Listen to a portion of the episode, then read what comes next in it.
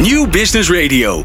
Let's Talk Business. Met nu People Power met Glen van der Burg. People Power is een programma over de kracht van mensen in organisaties. Met interviews en laatste inzichten voor betere prestaties en gelukkige mensen. Deze week gaat Glen van der Burg in gesprek met Wendy Vierwijzer en Annemiek Huigen, allebei rechter. Twee rechters in de house, dat vind ik dan weer heel spannend. En Jesse Segers uh, van CIO. Vrouwen Justitia is met haar blinddoek neutraal voor iedereen. Met haar weegschaal weegt ze de argumenten en bewijzen af. En met haar zwaard velt ze haar oordeel. Sta je er wel eens bij stil dat de rechtspraak ook gewoon een organisatie is? Die sterk beïnvloed wordt door de ontwikkeling in de samenleving en de politiek. Die rechter, rechterlijke organisatie kampt natuurlijk ook met uitdagingen. En hoe doen ze dat met onafhankelijke topprofessionals, namelijk de rechters? We vragen het aan Wendy Vierwijzer, rechter en rechtbankbestuurder in Zutphen, Annemiek Huigen, rechter in Amsterdam en lector leiderschap bij het opleidingsinstituut SSR. Ik zie ze alweer schudden, dus ik ga zo wel vragen hoe het echt zit. Uh, en Jesse Segers, hoogleraar in Antwerpen en rector van het CIO. Deze aflevering van People Power maken we samen met CIO. CIO verandert u en uw organisatie met opleidingen en maatwerktrajecten over verandermanagement, organisatiekunde en leiderschap bij veranderingen. Wil je nou de nieuwste afleveringen van People Power via WhatsApp? Sla ons uh, nummer dan op onder je contactpersonen 06 45 66 7548. Stuur ons een berichtje met je naam en podcast aan. En dan sturen we de nieuwste afleveringen direct zodra, je, zodra ze online staan. Wij vinden het heel fijn dat je luistert naar People Power.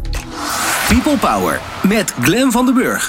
Met uh, in studio Wendy Vierwijzer en Annemiek Huigen. Nou, dan moeten jullie eerst allemaal even vertellen hoe het echt zit. Want dit heb ik van het internet geplukt. Ah, nou, ik ja. ben uh, rechter in de rechtbank Gelderland. Gelderland? Ja. Dus helemaal niet in Zutphen? Nou, dat is Arnhem nou ja. en Zutphen. Oh, kijk, kijk. Daar komt hij. Dus ik zat, hem, ik zat wel in de buurt. Je zat in de buurt, ja. Ik zat er niet heel erg naast. En teamvoorzitter nog. En teamvoorzitter, ja. Ook nog, ja. Um, en jij? Ja, zat ik bij jou goed? Uh, redelijk. Kort door de bocht wel. Kort door de bocht wel. Um, ja, uh, uh, spannend. Um, omdat rechters zijn onafhankelijk. Dat is het eerste waar je gelijk aan denkt. Hè? Scheiding van de machten. Nou, alles wat we, wat we op school leren. En dan heb je het ineens over de organisatie. En alles wat er op jullie afkomt. En dan uh, hebben jullie ook nog eens een keer een soort, soort dubbelfunctie daarin. Um, laat maar eens even beginnen bij, bij de buitenwereld. Want dat, ja, dat bespreken we hier heel vaak in, in People Power. Beginnen we toch bij ja, alles wat er om je heen gebeurt, wat voor invloed heeft dat op jullie? Als jullie nou moeten duiden welke ontwikkelingen er uh, invloed hebben op de, op, de, op de rechtelijke organisatie, wat zijn dan de belangrijkste? Um, nou, ik denk dat ik kan beginnen met te noemen um, uh, natuurlijk uh, de derde staatsmacht. Hè. De rechtspraak is de derde staatsmacht. En als je kijkt naar de landen om ons heen, dan zie je dat de rechtspraak onder druk komt te staan. En dat geldt dus ook voor ons. Mm -hmm. En dat is voor ons wel iets waar we ja, ons zorgen over maken, maar ook wel wat we heel belangrijk vinden om, uh, om dat goed, uh, de rechtspraak goed op de kaart te blijven. En waarom, kom, uh, als je nou, waarom komt hij onder druk te staan? Wat zie je gebeuren? Um, ja, nou, uh, laat ik het zo zeggen. Uh, wat we in Europa zien om ons heen, daar zie je echt dat, uh, hoeven die landen denk ik niet te noemen, dat de onafhankelijkheid eigenlijk niet meer een gegeven is. En wat voor ons heel belangrijk is, Heel lang dacht je, nou, de, de, rechtspraak, onafhankelijke rechtspraak, is onderdeel van onze democratische rechtsstaat en iedereen snapt dat. En dat laatste lijkt toch minder het geval te zijn. In ieder geval niet meer zo vanzelfsprekend. Maar is dat omdat burgers mondiger worden, omdat ze, omdat ze eigenlijk alles ter discussie stellen? De, nou, de, de huisarts, uh, de, de onderwijzer, iedereen krijgt er van langs, want uh, er wordt gegoogeld en er wordt gekeken en er wordt alles, alle, eigenlijk wordt alles ter discussie gesteld dat is een belangrijk punt uh, waar je, als jij vraagt wat gebeurt er nog verder om ons heen. Dat is natuurlijk de hele samenleving die versnelt en, en de globalisering, de digitalisering. Iedereen is gewend thuis alles op zijn telefoon en meteen voorhanden te hebben. Ja. En uh, ja, wij moeten Morgen wordt het geleverd. Ja. Dus, dus, de eisen zijn veel uh, groter en hoger aan het worden. tegelijkertijd, wat je zegt, iedereen is veel mondiger. Dus ook de zaken worden veel complexer. Uh, er zijn ook alternatieven.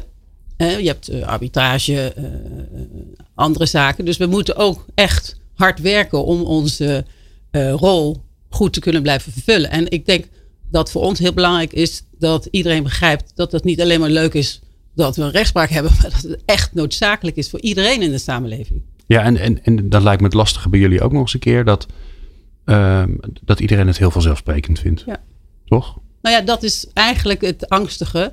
Want dat zie je om je heen in Europa, waar landen die ook dachten dat dat een gegeven was, dat, dat als daar politieke ontwikkelingen uh, aan de hand zijn, dat het plotseling uh, niet meer zo vanzelfsprekend is. En ja. dan kunnen er echt dingen gebeuren waar we eigenlijk met z'n allen niet aan willen. Ja, en het lastige lijkt me daar dan weer van dat, dat, dat je als onafhankelijke rechter daar ook weer moet oppassen om daar weer wat van te vinden. Want dan vind je ergens wat van. Ja. Het is een soort catch-22 uh, bijna, toch, Wendy? Ja, nou je zit inderdaad in een beetje een spagaat. Hè? Aan de ene kant uh, uh, wil je natuurlijk best naar buiten brengen wat je ergens van vindt. En aan de andere kant moet je ook een beetje die afstand houden, omdat je daar ook een, een beslissing over moet kunnen nemen.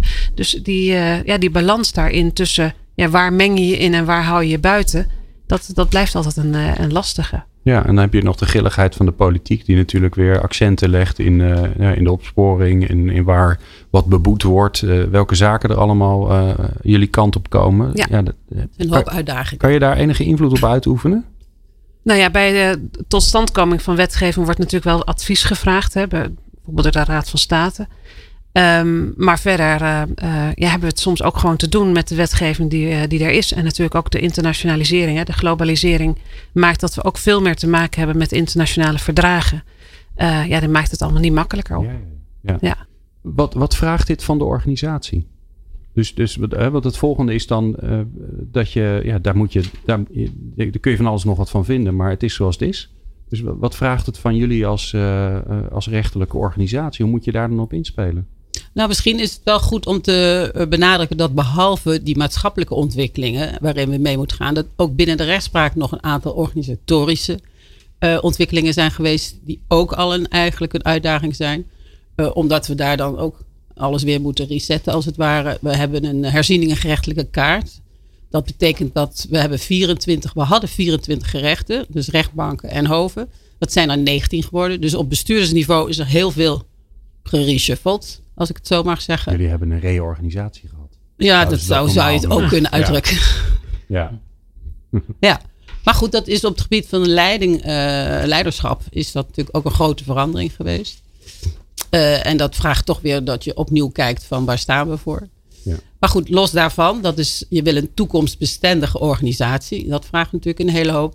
Maar jij duidt waarschijnlijk op de uitdagingen die ook de samenleving met ons mee uh, ja, natuurlijk. Daar bedoel je, als daar ook nog eens een keer interne, uh, als, als er keuzes hebben geleid, dat er ook intern nog eens een keer reshuffled wordt, maakt het natuurlijk alleen maar, alleen maar spannender. Complexer, ja. ja. Ja, want, want hoe ga je daar dan mee om?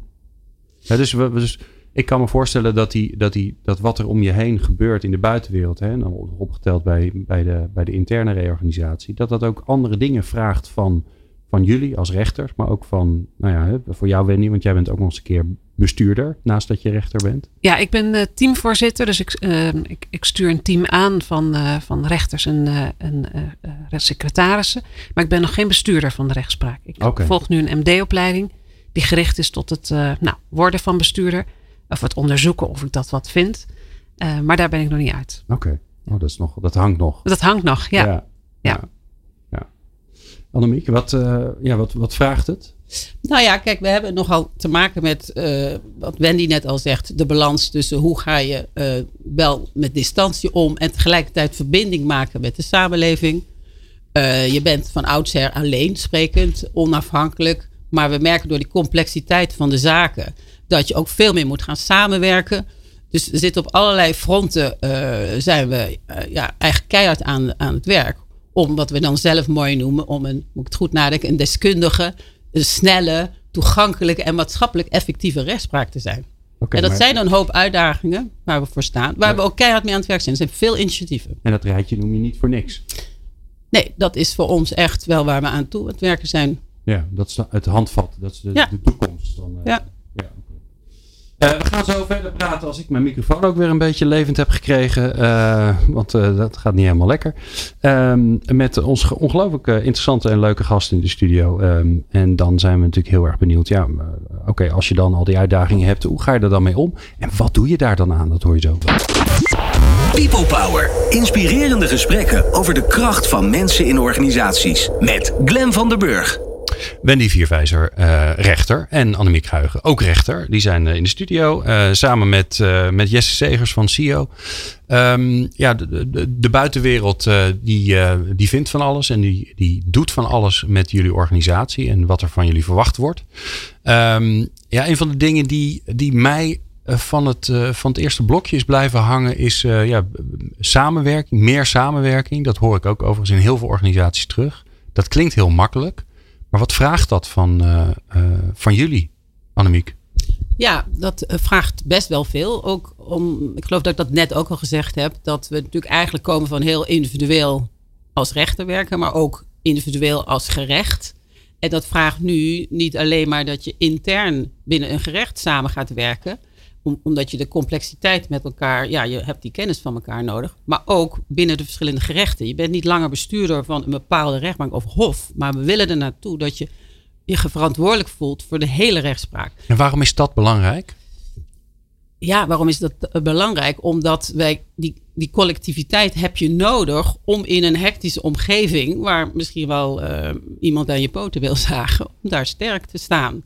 Dan heb je elkaar hard nodig. En er komt bij dat die samenleving ook vraagt dat we in verbinding met hen dingen pakken. En dan heb je gelijk de paradox dat hoe doe je dat terwijl ja, je onpartijdigheid... En, ja, verbinding, onpartijdig en onafhankelijk. Ja, inderdaad. Ja, en dan heb je ook nog eens een keer, zit je ook nog eens een keer natuurlijk in een ingewikkeld stakeholderveld met Openbaar Ministerie, politie, Exactly. Uh, ministerie van Justitie. Nou, uh, ik mis er ja. waarschijnlijk 54 nou, gemeentes, ja, jeugdzorg. Gemeente, oh, jeugdzorg, ja. raad voor de kinderbescherming. Ja. En nog een heleboel. En de gewone burger. ja. ja. En dat vraagt dus goede leiders. Dat is wat er nodig is. Ja. Okay. Met visie en strategie. En waarom is leiderschap daar zo belangrijk in, Annemiek?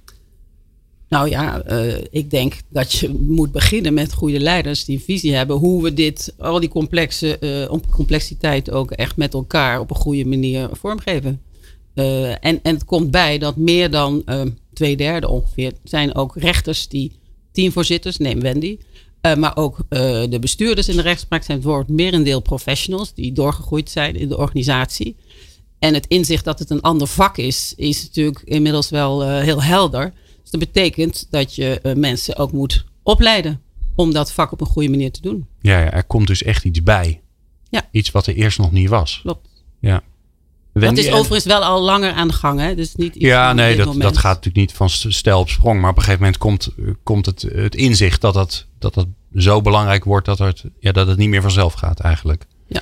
En Wendy, jij, bent, zo, jij bent uh, teamleider, dus jij, ja. jij bent zo'n leider. Ja, toch? dat klopt. Ja. Ja. En, en uh, hoe, hoe is dat voor jou dan? Um, nou, wat het vooral is, is dat je in eerste instantie als rechter heel erg bezig bent met de inhoud en met de kwaliteit en met uh, vonnissen uitspreken, zaken Daar, doen. Daarom heb je voor dat vak gekozen. Daarom toch? heb je voor dat ja. vak gekozen, ja. Um, en op een gegeven moment heb ik de stap gezet naar uh, management.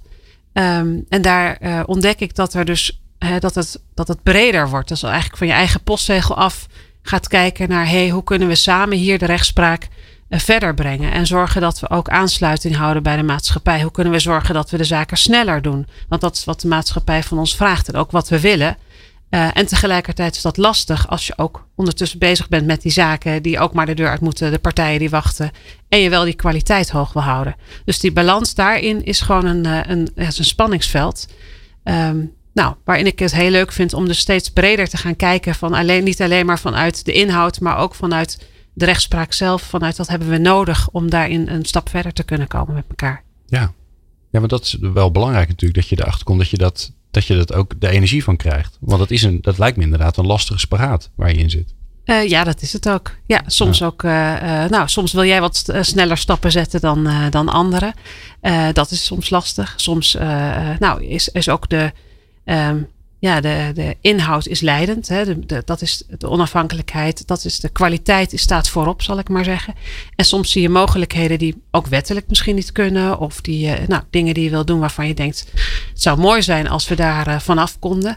Um, nou ja, dat is een, uh, een, zoektocht. Ja, en nu hebben jullie de samenwerking met, met CEO gezocht. Hè? Want nou, leiderschap... Nou, ik weet in ieder geval dat het Jesse zijn, zijn thema is om, om daarmee aan de slag te gaan. Jesse, hoe ontstaat zo'n contact? Doordat uh, ze mij gevraagd hebben om eens een uh, keynote te komen geven over leiderschap. Oké, dus dat, ja, oké. Dus Ja. le- leiderschap is geboren en dan ga je even googlen wie, eh, Ja, en dan... wie heeft daar verstand van. Ja, en dan, want- eh Annemiek zit al te kijken. Nou, ho, ho. Ja. Jij Ja. zal ook wel gemerkt hebben dat er wel eens een boek over verschijnt. Over. Ja, ja, ontscheid. Ik heb zelf ook wel eens En dan een, eh, een beetje structuur brengen. In dat verhaal van welk soort leiderschap is er dan nodig? Want er zijn heel veel stukken die, die of functies van leiderschap die de rechtspraak eh, enorm reeds goed onder de knie heeft. Maar er zijn andere stukken die dan veel ingewikkelder zijn. En dat geldt niet enkel voor de rechtspraak natuurlijk, maar bijvoorbeeld heel de externe beweging is, is een complex vraagstuk. Maar daar hebben we die paradox al over net over gehad. Van, Ja. Je hebt iets te doen met verbinding en tegelijkertijd moet je onafhankelijk zijn.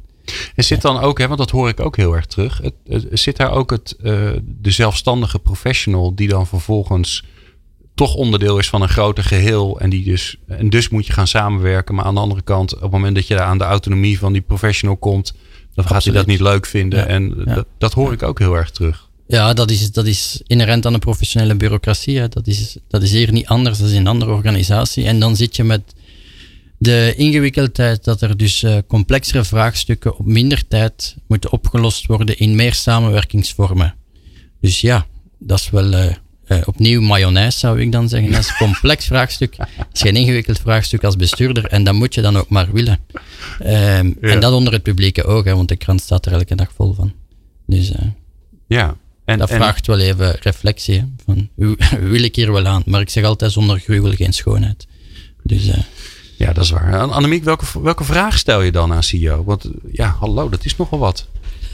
Nou, ja, misschien is het dan goed om eh, eerst te vertellen dat eh, we hebben binnen de rechtspraak wel een aantal stappen genomen. Omdat we natuurlijk nou ja, wisten dat eh, dit belangrijk is. En dat wordt ook nog steeds eigenlijk bevestigd in het laatste visitatierapport. Waar leiderschap ook weer genoemd wordt wat verder ontwikkeld moet worden. We hebben daar ook een belangrijke stap in genomen. We zijn al een paar jaar geleden begonnen met een teamleiderschap. Eigenlijk eh, op te, noem je het ook weer? Op te richten. En een lectorleiderschap is eigenlijk vrij uniek, ook binnen Europa. Dat je iemand vanuit eh, de rechters vrijstelt voor een deel van de tijd om eh, daarmee aan het werk te gaan. En dus eigenlijk ook verantwoordelijk te zijn voor de kwaliteit en de aansluiting bij de organisatie zelf. Ja, en dat is jouw rol, hè? En wat ook heel belangrijk is, uiteindelijk heeft de top eh, gezegd dat er eh, een leiderschapsacademie moet komen. Ze willen dus meer in huis opleiden. Eh, en wat ik zelf nog een hele belangrijke stap vond, is dat elk gerecht, die heeft drie bestuurders, ook de andere organisatieonderdelen. En daar is altijd één portefeuillehouder MD van aangewezen. Dat is eh, een paar jaar geleden gebeurd. En dat maakt dat in elk onderdeel iemand zich druk maakt om die ontwikkeling. En daarmee kun je dan een proces starten. Eh, wat ook energie heeft. Wat ook gevoed wordt door de urgentie die gevoeld wordt. En waarin je ook stappen kan maken. Nou, Ja. en in dat verhaal zijn we begonnen met die leiderschapsacademie verder te vullen. En een van de dingen is een aankomend bestuurderstraject. eh, waar Wendy ook in zit. Ah. Dus daar kun je misschien. Als ze dat wil, hè? Dat is Ja. nog niet helemaal duidelijk. Ze Nou, moet- zit in het traject. Oh, je zit Zit in erin. Je bent aan het ontdekken. Ja. Dus een opleiding van eh, zo'n anderhalf jaar. We zitten nu een beetje aan het eind van het traject.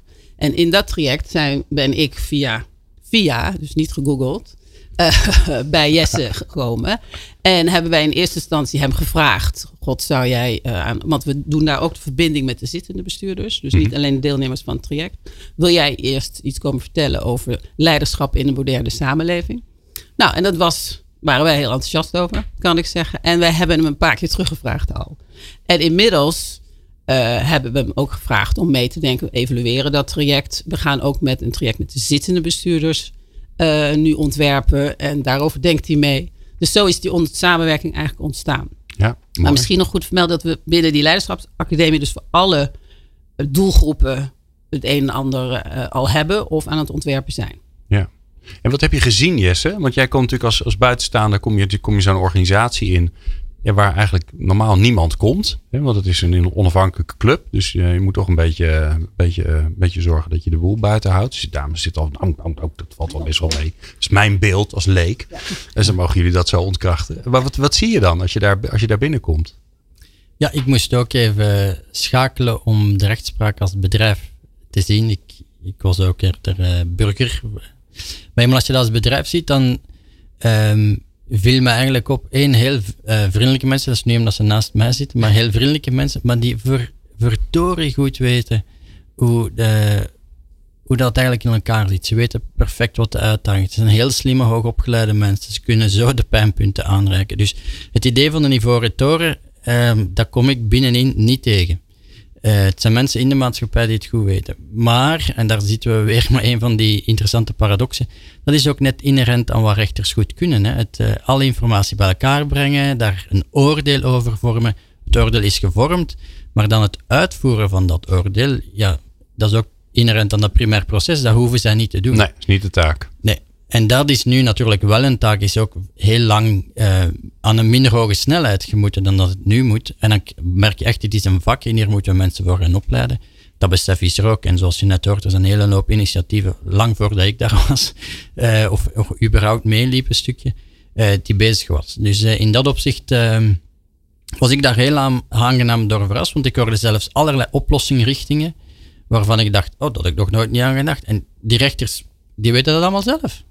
Dus het is gewoon een kwestie van hoe vertalen we dan nu naar handelingsrepertoire. Daar zit echt Ja, want wat, wat, wat ga jij, wat ga je, wat, gaan, wat gaat CEO nu toevoegen aan wat er al is? Ja, dat vraag ik me vaak af. Hè. nee, nee. Uh, bescheiden ook. Nee. Ja. uh, ik denk enerzijds er, zijn twee stukken. Ik denk, er was een, uh, een bestaand programma voor aankomende bestuurders. En daar ligt echt ook wel een stuk de focus op: wil ik dit? Want dat is echt nog wel een verantwoordelijkheid, een stuk complexiteit die erbij komt. Hè. En, uh, dus dan zit je veel meer in, ook in een introspectief luik. Maar in het, het stuk dat we, waar we nu naar aan het kijken zijn voor zittende bestuurders. Dan merk je dat als je als buitenstaander ernaar kijkt, dat je toch de organisatie kan helpen om niet in de patronen te vallen die ze reeds kennen. Dus je, je gaat heel snel, zag je dat er gedesigned werd voor het individu, cognitief, inspirerend. Ja, niet gek als je professionele bureaucratie bent, maar wat er natuurlijk moet gebeuren is dat het niet enkel inspirerend is, maar ook impact. Niet enkel individu, maar ook collectief. Uh, niet enkel cognitief, maar ook doenend, hè, dus handelend. Uh, enzovoort. En in dat opzicht kunnen wij natuurlijk als buitenstaander, het is moeilijk de soep te raken met de neus erin, uh, veel makkelijker de, de spiegel voorhouden en zeggen, kijk, dit is een logisch patroon, maar het is patroonbestendigend. Is het ook mogelijk om het anders aan te vliegen, dat patroon doorbrekend is van bij de start? Ja. En onder welke condities kan dat dan? Ja, want als je met elkaar moet gaan samenwerken, dan moet zo'n programma ook samenwerking uitstralen. Voilà. Toch? Ja. ja. Dus de, en de... dat is ook logisch om, om daar dan een, een meer een, een tweede partij of een buitenstaander partij op te vragen, omdat je heel snel in oude patronen uh, ingezogen wordt. Ja. En dat je daar als buitenstaander veel makkelijker op kan waken. Pas op, dit is een redenering die uh, misschien niet helpend is voor de richting waar we naartoe willen als organisatie. Ja. Dat is eigenlijk uh, de grote kracht. Waar ik zo uh, heel benieuwd naar ben, is uh, om, om een soort schets te krijgen van hoe het programma in elkaar zit. En welke uitdagingen er voor jullie ook in zit. Maar we gaan zo eerst naar de column van uh, Aukje Nauta, onze vaste columnist. Die hoor je straks. People Power met Glen van den Burg. Meer luisteren? people-power.nl Na een periode van, nou ja, relatieve stilte en rust is zij weer helemaal terug. Bij ons is ze overigens nooit weg geweest. Wat een mooi compliment voor ons is als People Power. Um, maar ze is weer helemaal terug met nieuwe energie, nieuwe inzichten. En ook wel weer een soort van nieuw thema.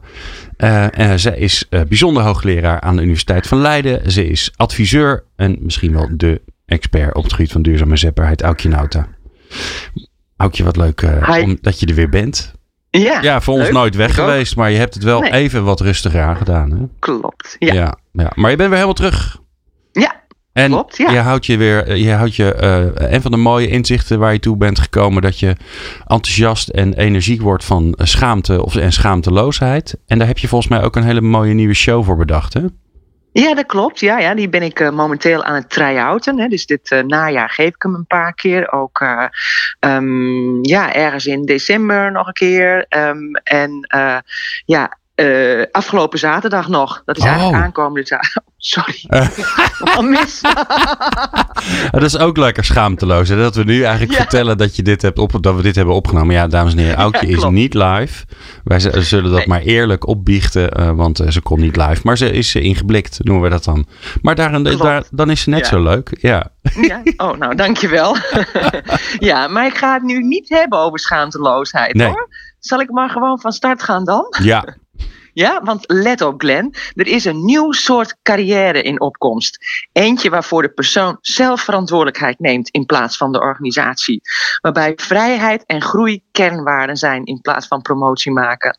Waar succescriteria subjectief en psychologisch zijn in plaats van objectief en gekoppeld aan salaris.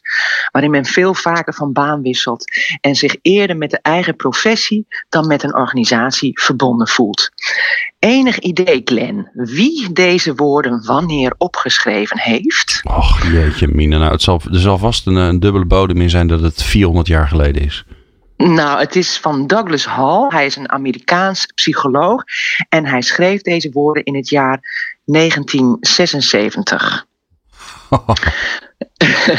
en hij noemde dit nieuwe type loopbaan de Protean career. En die term Protean die verwijst naar de Griekse god Proteus, die zijn vorm kon veranderen wanneer hij maar wenste. Nou, ik heb dit opgezocht toen ik een onderzoeksrapport las van de Young Advisory Group. Gewoon een Nederlandse adviesbureau met allemaal ambitieuze millennials die onderzoek deden onder hun eigen soort. En de titel van dit rapport luidt De visie van millennials op de arbeidsmarkt van morgen. Nou, millennials, dat zijn mensen die zijn geboren tussen 1980 en 2000. En alleen vanwege dat feit wordt hen haast goddelijke eigenschappen toegedicht, die hun in alle opzichten positief doet afwijken van jou en mij, Glenn. Want wij behoren tot de sneuwe generatie X of niks, of erger nog, de verloren generatie. Of, of schat ik je nu te oud in, Glenn? Ik weet het eigenlijk niet.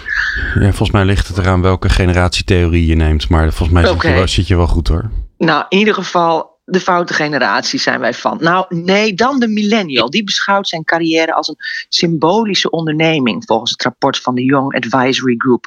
Wat volgens de onderzoekers in lijn ligt met de individualiserende samenleving. De millennial is veel bezig met zelfontwikkeling en managt zijn carrière als ware het een onderneming, waarbij idealisme geen vies woord is en men meerdere kleine carrières achter elkaar maakt in plaats van één grote. Dit zijn allemaal citaten. Net als de Proteus-achtigen in 1976, toen de eerste millennial nog gemaakt moest worden. Beste mensen, wanneer verwijzen we dat hele generatie X, Y, Z denken nou eens massaal naar de prullenbak? Zoals wetenschappers al lang hebben gedaan. Studies wijzen uit dat psychologische verschillen tussen generaties verwaarloosbaar klein zijn. En toch blijven er maar steeds rapporten over zogenaamd compleet nieuwe generaties verschijnen. Nou, alleen dat al vind ik eigenlijk een psychologische beschouwing waard. Klaarblijkelijk hebben wij mensen een sterke behoefte aan zogenoemde sociale categorisatie. Het, in hokjes plaatsen van mensen, waardoor we grip op de wereld denken te krijgen en onze onzekerheid over de toekomst wat kunnen reduceren. Nou, soms zetten we ons dan af hè, tegen die jongere generaties door ze bijvoorbeeld patatgeneratie te noemen. Maar mo- momenteel is het in de mode om alle hoop te vestigen op de jongelingen die ons klimaat gaan redden en van elke onderneming een sociale onderneming gaan maken. Maar als men dan die jonge generaties met enquêtes te lijf gaat, uh, dan valt het vaak toch een beetje tegen. Want zo vindt de Young Advisory Group dat die hippe millennial het prettig vindt om in een team met vaste mensen te werken. En dat maar liefst 91% een goede band met het bedrijf belangrijk vindt. Toch weer die ouderwetse bedrijfsloyaliteit. De onderzoekers concluderen dan ook, en dat vind ik de mooiste zin uit het rapport, dat niet vergeten mag worden dat er achter de millennial ook gewoon een mens zoals ieder ander schuilt. Precies, ja. Millennials zijn net mensen. Zoals mijn beide dochters. Spot on millennials, want geboren in respectievelijk 1992 en 1995. Ze werken allebei een beetje. Ze studeren wat. Ze hebben allebei een vriend met wie ze binnen niet al te afzienbare tijd een huis willen kopen. Om dan nog een paar jaar later, ja, ik weet het nog niet zeker, maar dan willen ze vast een gezinnetje stichten. Zoals jij, Glenn en ik trouwens ook in ons iets jongere jaren ook hebben gedaan. En zoals de mysterieuze Proteusachtigen dat in de jaren 70 en 80 van de vorige eeuw dat natuurlijk ook gewoon deden. Huisje, boompje, beestje. Beestje, precies. Ja, het grappige is, eh, eh, als ik al die dingen hoor en lees over millennials, dan denk ik, ja, qua leeftijd red ik het al lang niet meer. Maar ik ben een millennial. Ik ben ongelooflijk flexibel. Ik doe om de paar jaar wel weer wat anders. Ik eh, zie mijn carrière als een onderneming. Sterker nog, het is mijn onderneming. Ik doe ook nog eens een keer allerlei maatschappelijk verantwoorde dingen. Dus eh, Ja, jij weigert gewoon oud te worden, Glenn. ja, nou, dat vindt mijn lijf, eh, die is het daar niet helemaal mee eens. Maar eh, nee, in mijn hoofd zeker, ja. Ja, Hey, ja, mooi. Ja. oké. Mooi, ja. Ja. ja. Het betekent wel dat ik al heel veel afleveringen van People Power kan schrappen, schrappen als we het niet meer over die len- millennials mogen hebben. Maar Nee, dat, Dat is, het heel is natuurlijk gewoon een leuk onderwerp. Ja, precies. En je moet er ergens over praten. Dus dan maar over millennials. ik vond het mooi, Aukje. Dankjewel. Mooi. Oké, graag gedaan.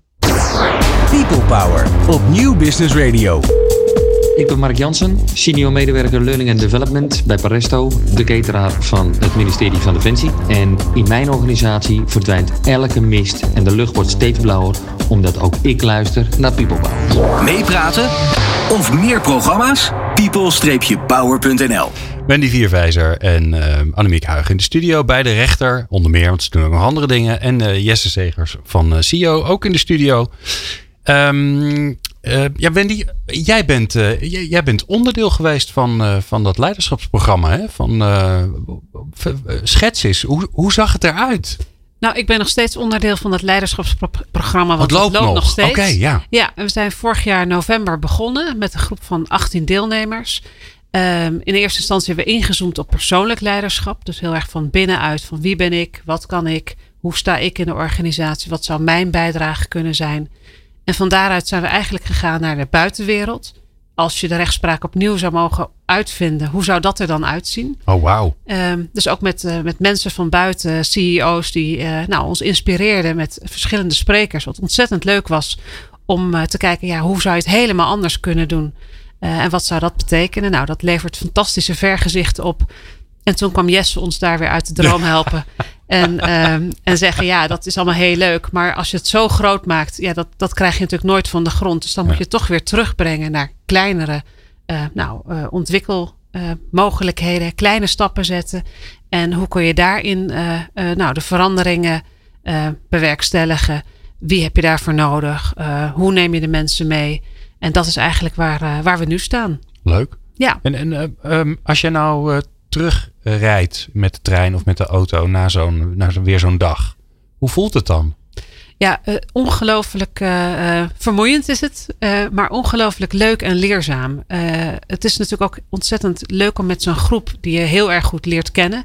Daar bouw je ook echt een netwerk mee op. Dus je kunt elkaar ook altijd weer daarna opbellen of vinden of met elkaar sparren. Dus dat is al alleen een meerwaarde. Maar ook, nou ja, je wordt geïnspireerd. Dus je, ja, je neemt er altijd weer dingen van mee die je vervolgens eh, kunt gebruiken in je dagelijkse werk. Ja, want het, het, ehm, eh, enerzijds is het natuurlijk erop gericht dat- jij eh, groeit en, en, en sterker en steviger en, en nou, noem maar op wordt. Anderzijds is het er ook op gericht dat, ehm, ja, dat er dingen gaan veranderen in de organisatie. Ja, Ja. zeker. En, en, en zijn jullie al in de fase aanbeland dat jij dingen die je daar, zeg maar buiten, buiten je normale werksfeer leert of bedenkt of eh, ontwikkelt, dat je die al toepast? Ja, we hebben allemaal een eigen leiderschapsclaim geformuleerd, zoals dat Oh. dan heet. Eh, iets waarmee we aan de slag gaan eh, om in de, nou, in de komende periode te kijken van hey, kunnen we dat een stap verder brengen. Wat is die van jou? Mag je dat vertellen? Dat mag ik zeker vertellen. Ehm, nou, ik ben daar nog niet helemaal uit, want ik vind het, eh, ik ben met verschillende dingen bezig. Maar een van de accenten die ik heel erg belangrijk vind, is dat we dus de tijdige rechtspraak, hè, dat we de zaken sneller de deur uit krijgen. Omdat het eigenlijk, ja, het kan echt niet zo zijn dat als iemand een vraag heeft aan, aan de rechter, daar heel lang op moet wachten. Hè. Dat is soms ook gewoon heel schadelijk. Mhm. Ik zit zelf bij eh, familie- en jeugdrecht. En je kunt je voorstellen als zo'n procedure heel lang duurt of zo'n uitspraak heel lang op zich laat wachten. eh, nou, dat dat, eh, dat dat heel frustrerend is voor mensen en ook heel schadelijk kan zijn.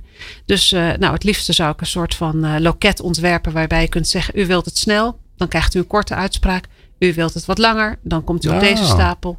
Productdifferentiatie. ja, Ja, Dat zou mooi zijn. wat grappig. Want dat is natuurlijk iets wat je totaal niet... Nou ja, ik in ieder geval niet. Laat ik het vooral bij mezelf houden. Maar dat is iets wat, wat je natuurlijk in de commerciële wereld heel veel ziet. Maar wat je niet zo snel kopieert naar de rechtspraak. Nee. Dat je denkt, ja, Ja, een nou, soort, ik, ik soort zat- McDonald's voor, ja. voor rechtspraak. Ja, nou, ik zat gisteren eh, een vonnis na te kijken. En eh, ik, ik vond het echt een prachtig vonnis. En ik had ook nog wat mooie woordjes links en rechts. En toen dacht ik aan het eind van de dag... ja, we hebben gewoon met drie rechters... de griffier heeft het vonnis gemaakt. Met drie rechters hebben we het heel mooi zitten scherpslijpen. En wie leest dat stukje proza nou uiteindelijk nog? Hm, Hè? Dat is ja. dan de vraag van waar doen, we, eh, waar doen we dat voor? Is het nodig om zo'n mooi vonnis te schrijven? Of is alleen de uitspraak ook voldoende? En kunnen we onze tijd dan aan andere dingen besteden? Nou, dat, Ja. dat zijn eh, ja, relevante overwegingen, denk ik. Ja, wel leuk en, en spannend ook volgens mij om daaraan te werken, toch? Ja, Ja. Zit je dan ook nog te denken om daar allerlei ingewikkelde technologie? Hè, dat zou ik via graag- WhatsApp of eh, je ja kunt... dat hè? zou ik graag willen. Hè, dat Ja, je ook gaaf. een agenda kunt invullen. Maar dat, de digitalisering is natuurlijk een ander probleem. Dus dat, eh, dat is wel een, eh, een lastige. Ja, en dat gaat nog wel eens mis, heb ik begrepen. Hè? Er zijn wat voorbeelden van het UWV en nu het CBR en zo. Dus dat, dat, Ja. dan moet je dus ook weer... Ja, maar dat zou Ja. heel mooi zijn en dat zou ook heel erg kunnen helpen. Dat het Ja. eh, binnenkomt en je het dan ook makkelijk kunt verdelen. Ook over het land hè, waar, de, eh, ja, waar de vraag ligt. Want het is natuurlijk ook, kijk, als we in Groningen ehm, eh, nou, eh, zaken hebben liggen en in eh, bijvoorbeeld van de aardbevingen, als ze daar heel druk mee zijn, ja, dan kun je natuurlijk zeggen, nou, dan kunnen wij andere zaken overnemen. En dat, dat Ja. zou ook veel meer uitwisseling, daar zijn we ook heel erg met elkaar mee bezig om daar naartoe te werken. Ja, Jesse? Dit is dus zo'n mooi voorbeeld, Glenn. Visie genoeg. Ik bedoel, Ja, ja. die mensen weten heel goed waar oplossingen liggen. Ja, ja. Maar de vraag is, hoe krijg je het dan straks gedaan? Want dat is allemaal nog niet zo evident. Dat klinkt, maar de, het is echt complexe materie. Ja. Omdat Wat- je tijd ook met dat juridische kader ook nog zit. Hè, van het, ja, je, Van, je, ma- je slijpt niet het? zomaar scherp. Hè? Mag dat dan ook? En wat als het dan fout loopt en je moet erop teruggrijpen en het was enkel Ja. mondeling en niet schriftelijk enzovoort Ja. enzovoort. Ja, want eh, normaal zou ik in het bedrijfsleven zeggen: Nou, leuk, we gaan een experiment maken, hè, niet te groot maken, uitproberen, klein pilotje. Maar ja, waar, ik zit Dat dan kan gelijk. ook bij ons. Ja, hè? dat kan wel. Want er is wetgeving, daar moest ook wetgeving voor komen, om te mogen experimenteren. En die is er ook. Ja, Eh, en daar lopen ook veel experimenten al her en der. En ook met mondeling uitspraak doen, meer regie nemen. En het is niet allemaal experiment trouwens. Dus, dus alleen Ja. de uitdaging wordt dan voor ons ook, en daar heb je weer die goede leiders voor nodig. Hoe ga je dat breed uitzetten? En doe je dat in Groningen op dezelfde manier als in Amsterdam? ja, want dat mogen burgers verwachten, toch? Ja. Dat ze op in ieder geval op dezelfde, Ja. ongeveer dezelfde manier eh, behandeld worden. Ehm, en ik hoorde Wendy ook al eh, vertellen over de samenwerking. Hè? Dus het verdelen van, van, van het werk wat er is. En dat op een slimmere manier. En dat is wat jij bedoelde toch ook, Wendy? Met dat, het, ja, dat we, jullie, één rechtspraak zijn. Ja. Ja, misschien is het ook nog wel leuk te vertellen in eh, aanvulling op wat Wendy zegt over dat traject. Hoe we dat ooit vormgegeven hebben. We hebben dus van elk gerecht zo'n bestuurder die de portefeuille MD heeft. Daarmee zijn we steeds als team leiderschap eh, ook in contact. En doen we heel veel dingen samen mee. Dat ontwerpen van dat traject hebben we ook in overleg met elkaar gedaan. Het brengt het team leiderschap natuurlijk de expertise ook in. Maar de kracht is niet alleen dat we kennis van de organisatie hebben, maar ook veel externe expertise, waar Jesse een voorbeeld van is. En ook anderen die Wendy noemde. Die brengen we bij elkaar. En dat doen we met die portefeuillehouders. Die denken ook mee in het ontwerpen van dit hele traject. En ook de deelnemers zelf, omdat wij erin geloven, en dat is ook eigenlijk een wetenschappelijk inzicht, dat je als je het met elkaar doet, ook al is het dan onderwijskundig iets minder mooi, dat het toch veel effectiever is. Oh. En het idee is ook, en daarom vond ik het leuk om te horen dat Wendy zegt, we leren elkaar ook beter kennen. Dat doordat je elkaar beter leert kennen, en dus op een dieper niveau dan normaal, omdat je ook echt met elkaar aan het samenwerken bent, persoonlijk leiderschap met elkaar deelt, hè, alles wat daar verteld wordt over de verschillende personen, dat je dan ook straks, als we met z'n allen die rechtspraak weer handen en voeten moet geven en zorgen dat de bedreigingen die er zijn, dat je daar schouder en schouder staat. En daar heb je lef en moed voor nodig. En daarvoor is het nodig dat we elkaar goed kennen en op elkaar kunnen vertrouwen. Ja, je organi- organiseert eigenlijk ook eh, met deze eh, eh, leerlijn ook gelijk een soort Ja. dwars door de organisatie netwerk van mensen die, die allemaal in beweging komen. Eh, dus het is eigenlijk ook je veranderprogramma daarbij. Precies. Ja. Op verschillende niveaus. Ja. En, En, je wil ook dat ze dezelfde taal gaan spreken, dezelfde modellen, elkaar beter verstaan. En ik hoorde het jij Ja. iets wilde zeggen. Ja. Nou ja, het is ook heel leuk wat jij zei dat het programma niet vaststaat. hè. We hebben 12, 13 december hebben we onze volgende tweedaagse. En ik zit nu in de ontwerpgroep. Oh. En dan ga je dus ook met mensen praten eh, van verschillende organisaties. Ga je kijken waar staan we nu, welke stap willen we zetten. En wie hebben we daar dan bij nodig. Dus je gaat ook met elkaar. ehm, eh, dat was in het begin heel gek. Hè? Je verwacht dat je een soort van programma uitgelegd wat gaan we krijgt. doen? Van dit gaan Ja. we doen.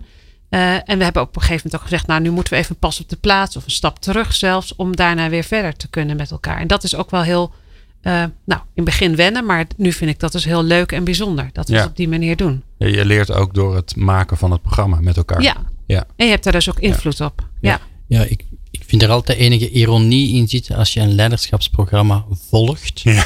En dan krijg je nog een certificaat dat je dat goed gevolgd hebt als leider. Ja, maar een goed leider is ook een goed volger, toch? Daar heb je volledig gelijk in gelijk. Ja. Hey, maar en de, de eh, eh, eh, laatste minuten wil ik wijden aan de volgende stap. Want de volgende stap, dat hoor ik Jesse zeggen en dat hoor ik jou eigenlijk ook zeggen, Wendy, is persoonlijk leiderschap gedaan. Of gedaan, daar ben natuurlijk nooit mee klaar. Maar daar heb veel in geïnvesteerd. Een visie van wat moet er dan anders. En dan nu komt het op handelen. Ehm Annemiek, is dat de volgende uitdaging? Nou, die uitdaging zit al ook in dit traject. Hè? Dat we willen dat het niet alleen maar inspireren is, maar zoals we zelf zeggen, ook realiseren. Dus Ja.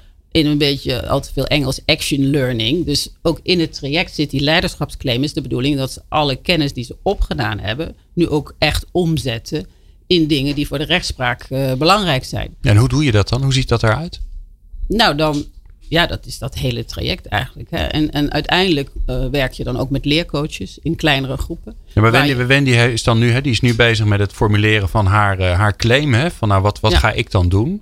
En als dat dan klaar is, en dan? Hoe ga je dan zorgen dat dat weer verder komt? Nou, dat is natuurlijk, hangt van de claim af. Dat hoeft niet op te houden na het traject. Het gaat er eigenlijk om, en daarom is het persoonlijk leiderschap ook zo belangrijk. En dat zegt Jesse ook altijd zo mooi. Die leiderschapsclaim is iets wat uit je tenen moet komen. Daar moet je je bed voor uitkomen. En dat kan je niet alleen. Mhm. Nou, dat zijn vaak ingewikkelde vraagstukken. eh, waarbij je gewoon mensen om je heen moet eh, eh, zien te krijgen die met jou mee dat gaan doen. En het gaat er nu om dat je handen en voeten krijgt om te snappen hoe je dat doet.